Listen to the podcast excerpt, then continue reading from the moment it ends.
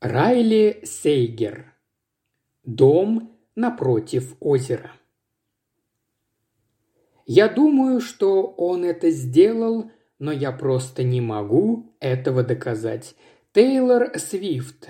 Песня «Нет тела, нет дела».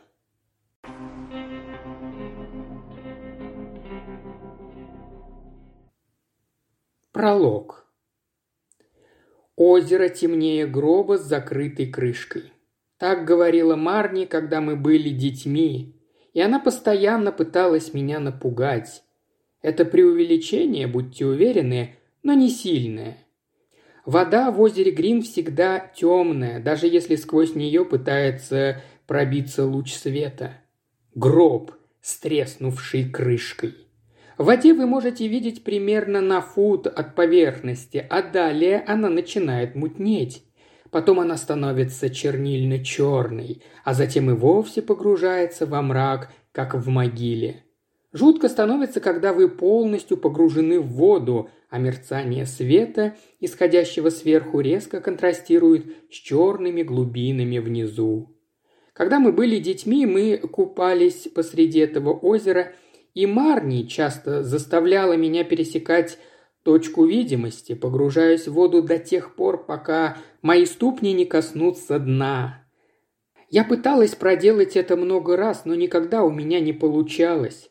Погрузившись в темноту, я всегда терялась, паниковала, оборачивалась, всплывала, когда думала, что иду вниз.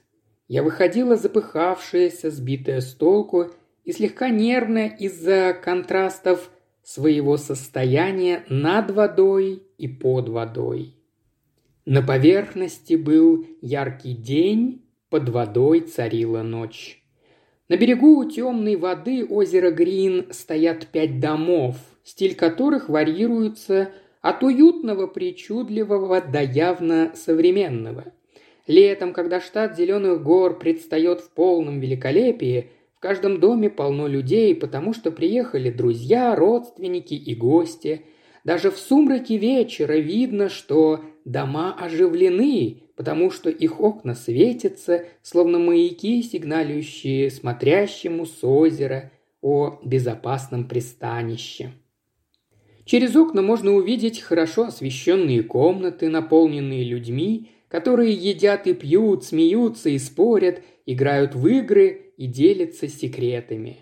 Но все меняется в межсезонье, когда в домах становится тихо, сначала в будни, а потом и в выходные. Не то чтобы они были пусты, отнюдь нет. Осень манит людей в Вермонт не меньше, чем летом, но настроение другое, приглушенное, торжественное. К середине октября кажется, что тьма озера залила берег и просочилась в сами дома, затуманив их свет. Особенно это касается дома напротив озера. Сделанный из стекла, стали и камня, он отражает холодную воду и серое осеннее небо, маскируя все то, что внутри. Когда горит свет, вы можете видеть дальше поверхности, но только до определенного предела. В этом отношении этот дом похож на озеро. Сколько бы вы ни вглядывались внутрь этого дома, что-то под поверхностью его всегда остается скрытым. Я должна знать что, и я вглядываюсь.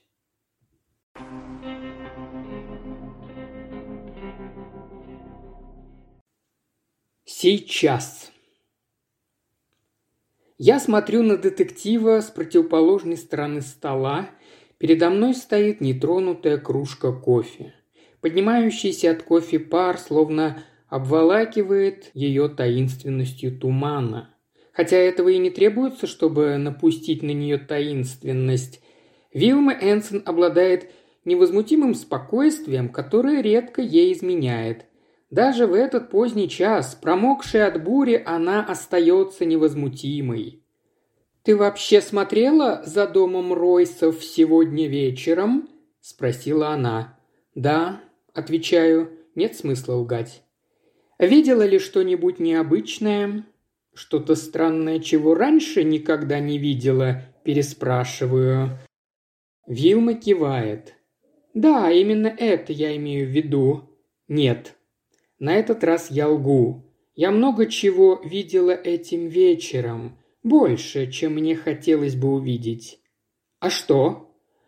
Порыв ветра хлещет дождем по французским окнам, ведущим на заднее крыльцо.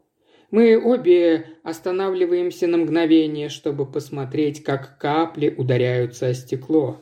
Шторм уже сильнее, чем предсказывал метеоролог по телевидению, и то, что он предсказывал, уже превзошло ожидания.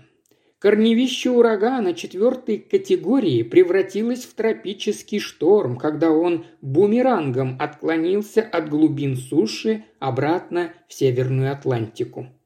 Редкость для середины октября, еще реже для восточного Вермонта. А то, что Тома Ройса можно считать пропавшим, говорит Вилма. Я отрываю взгляд от заляпанных дождем стеклянных дверей, чтобы удивленно взглянуть на Вилму. Она смотрит в ответ невозмутимо, как всегда. «Ты уверена?» – спрашиваю. «Я только что была там.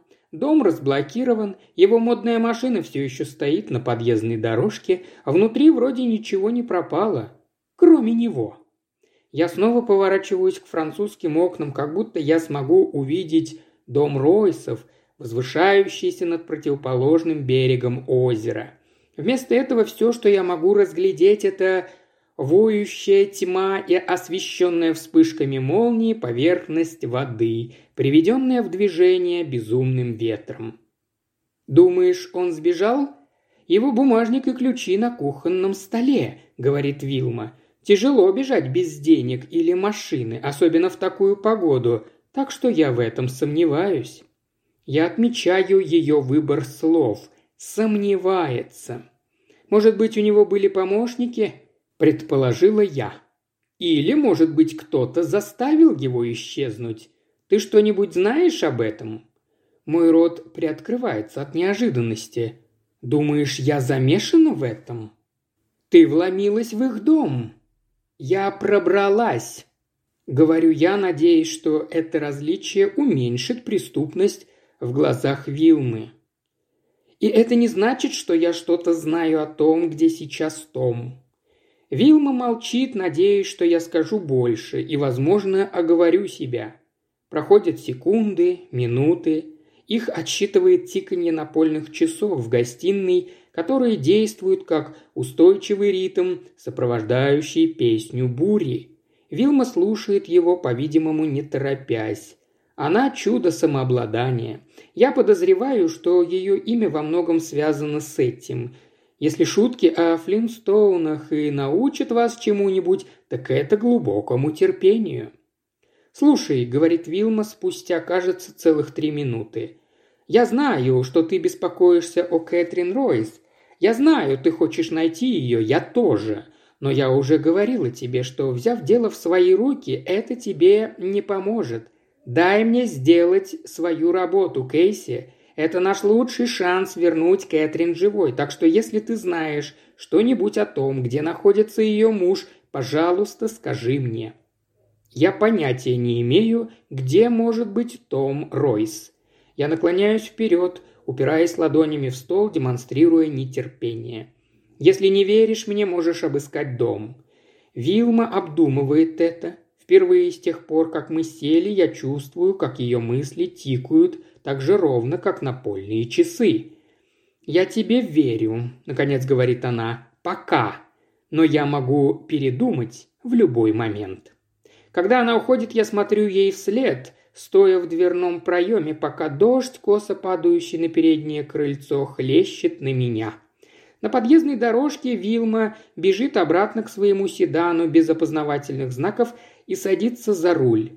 Я машу ей рукой, когда она отъезжает от подъездной дорожки задним ходом, шлепает по луже, которой не было час назад, и уносится прочь. Я закрываю входную дверь, стряхиваю с себя капли дождя и иду на кухню, где наливаю себе большую порцию бурбона. Этот новый поворот событий требует бодрости, которую кофе дать не может. Снаружи еще один порыв ветра рикошетит в дом, скрипят карнизы и мерцают огни. Признаки того, что шторм усиливается. Бокал бурбона у меня в руке. Я поднимаюсь наверх в первую спальню справа. Он там такой же, каким я его оставила. Растянулся на двухъярусной кровати. Лодыжки и запястья привязаны к спинкам кровати. Полотенце заткнуто ему в рот, чтобы получился импровизированный кляп. Я убираю полотенце, сажусь на такую же кровать в другом конце комнаты и медленно делаю большой глоток бурбона. «У нас мало времени», — говорю я. «А теперь расскажи мне, что ты сделал с Кэтрин?» Уважаемый слушатель, ты прослушал ознакомительный фрагмент аудиокниги. Желаешь продолжить слушать аудиокнигу? Тогда подписывайся на канал Ильи Кривошеева на Бусте. Ссылка на канал в описании.